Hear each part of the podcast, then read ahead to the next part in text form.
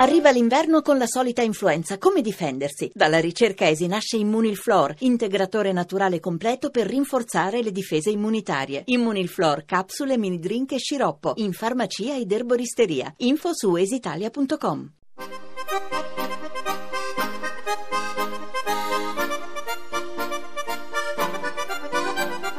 Area di servizio. Un pieno di informazione su attualità e temi sociali.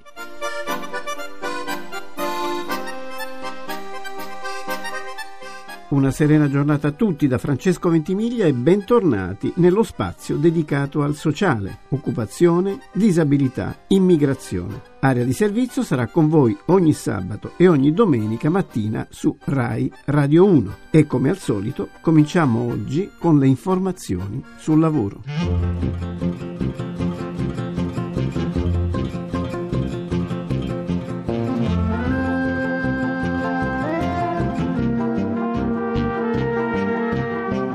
Giovani che entrano nel mondo del lavoro contano solo su se stessi, o quasi. A dirlo sono i dati di una ricerca che G Group ha illustrato in occasione della presentazione del libro di Paola Caravà, Leadership nello zaino, edito da Guerini e Associati, il primo volume di una collana sui temi del lavoro. La ricerca parla chiaro quando si tratta di compiere scelte importanti, l'85% dei giovani vede in se stesso l'attore principale delle decisioni sul proprio percorso scolastico e lavorativo. Solo al secondo posto vengono i genitori, con il 57%. Paola Caravà è l'autrice del libro Leadership nello zaino. Cosa pensa di questi dati? Mati.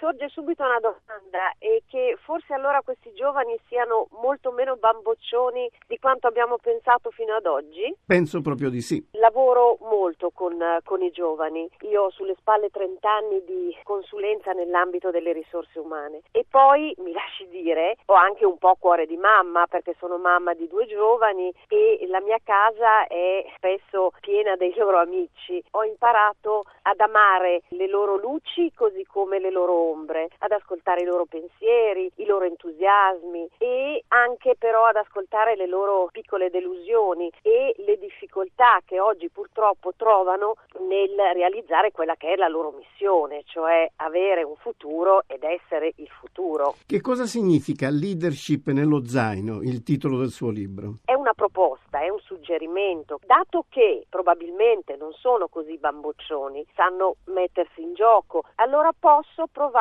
a aiutarli a fare lo zaino, a mettere in questo zaino una cosa importante che è quella che io chiamo leadership personale, cioè la capacità di gestire se stessi e di mettere nello zaino non soltanto le preziosissime conoscenze tecnico-professionali che il percorso di studi ha certamente dato loro, ma anche di provare a riflettere che la vita lavorativa non è fatta solo di conoscenze tecnico-professionali, ma anche di qualcosa di un po' più leggero, quelle che chiamiamo soft skills, i comportamenti. In questo molto importante è la cultura personale, la cultura di base, cioè la necessità di conoscere, di viaggiare, di eh, rapportarsi con ambienti diversi. È vero, delle soft skills eh, di cui parliamo in questo libro, ce n'è una alla quale i, giovani potrebbero dirmi che barba ho appena finito di farlo, che è l'apprendimento. A un certo punto io dico guarda che nel tuo zaino devi mettere la voglia di continuare a imparare, che è curiosità, consapevolezza che le cose intorno a noi cambiano a una velocità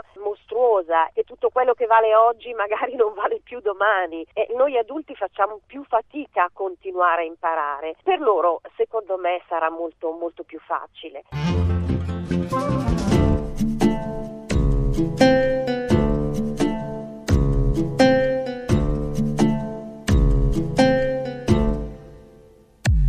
In Italia il tasso di inattività delle donne è del 48,5%, la media europea è del 35,1%. Peggio di noi fa soltanto Malta. Il dato emerge dall'osservatorio sull'imprenditoria femminile curato dall'Ufficio Studi di Confartigianato. Particolarmente grave la situazione al sud, dove in media lavora una donna su quattro. Il tasso di occupazione più alto si registra nella provincia autonoma autonoma di Bolzano, seguita da Emilia-Romagna e Valle d'Aosta. A livello provinciale la maglia nera va a Napoli. Il primato positivo è invece assegnato a Ravenna, Bologna, Ferrara. Edgarda Fiorini è presidente Donne Impresa di Confartigianato. Buongiorno. Buongiorno a voi. Da cosa dipende tutto questo? L'Italia non è molto vicino all'imprenditoria femminile in quanto il welfare e tutto quello che ne consegue è molto lontano dalle donne. Noi abbiamo una mancanza di asili eccetera, ma non solo quello, perché abbiamo un'Italia che sta diventando sempre più vecchia perché le donne non avendo nessuna sicurezza difficilmente si mettono a mettere al mondo figli, quindi sicurezza di lavoro, ma anche sicurezza dove mettere questi bambini quando li hai. La rete familiare sta diventando sempre più debole perché poi ci sono i problemi appunto dell'invecchiamento della popolazione, quindi hai un problema di conciliazione anche nella cura agli anziani. Il dato che abbiamo riferito era un dato relativo alle donne che lavorano come dipendenti. Esatto. Il discorso sulla imprenditorialità femminile è diverso. Molto diverso. Innanzitutto l'Italia è quella che presenta il maggior numero di imprenditrici in tutto il bacino dell'Europa. Abbiamo una grossa percentuale al nord-est, parliamo sempre di numeri abbastanza limitati, però la presenza è notevolmente superiore e anche il sud presenta dei numeri molto importanti per il fatto che mancando il lavoro di dipendente necessariamente di una tua capacità ne fai un lavoro e quindi diventa un'imprenditoria e andare a tappare dei buchi che si sono venuti a creare. L'unica cosa che eh, vorrei sottolineare è che nell'ultimo periodo anche al sud cominciamo a vedere una contrazione delle imprenditrici che aprono nuove aziende ed è un fattore molto preoccupante.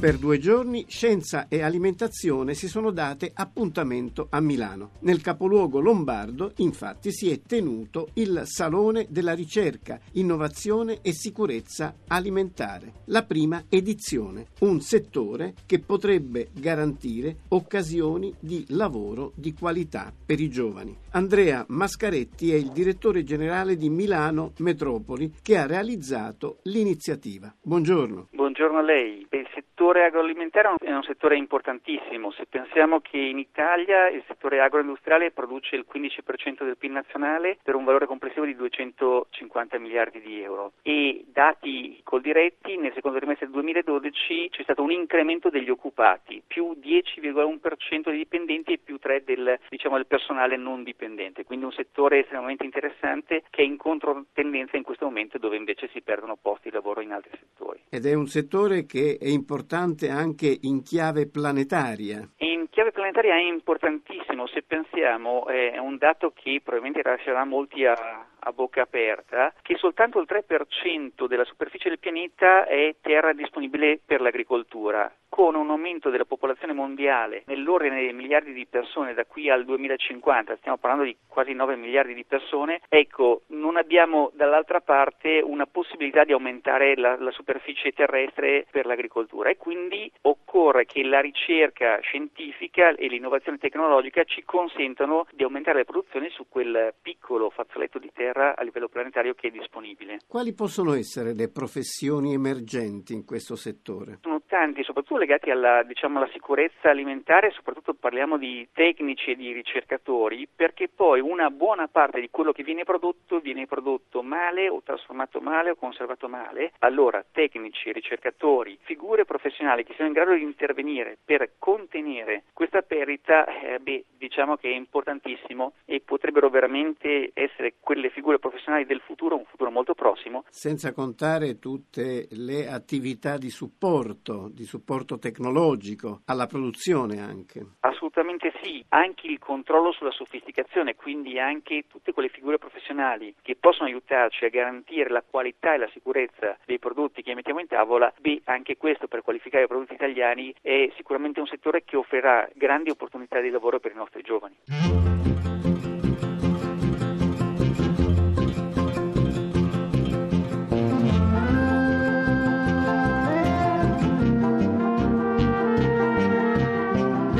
E anche per oggi è tutto, a risentirci domani alle 6.33 su questa stessa rete, Radio 1 RAI, con notizie utili su lavoro, immigrazione e disabilità. Ringrazio chi ci ha ascoltato e una buona fine settimana a tutti da Francesco Ventimiglia.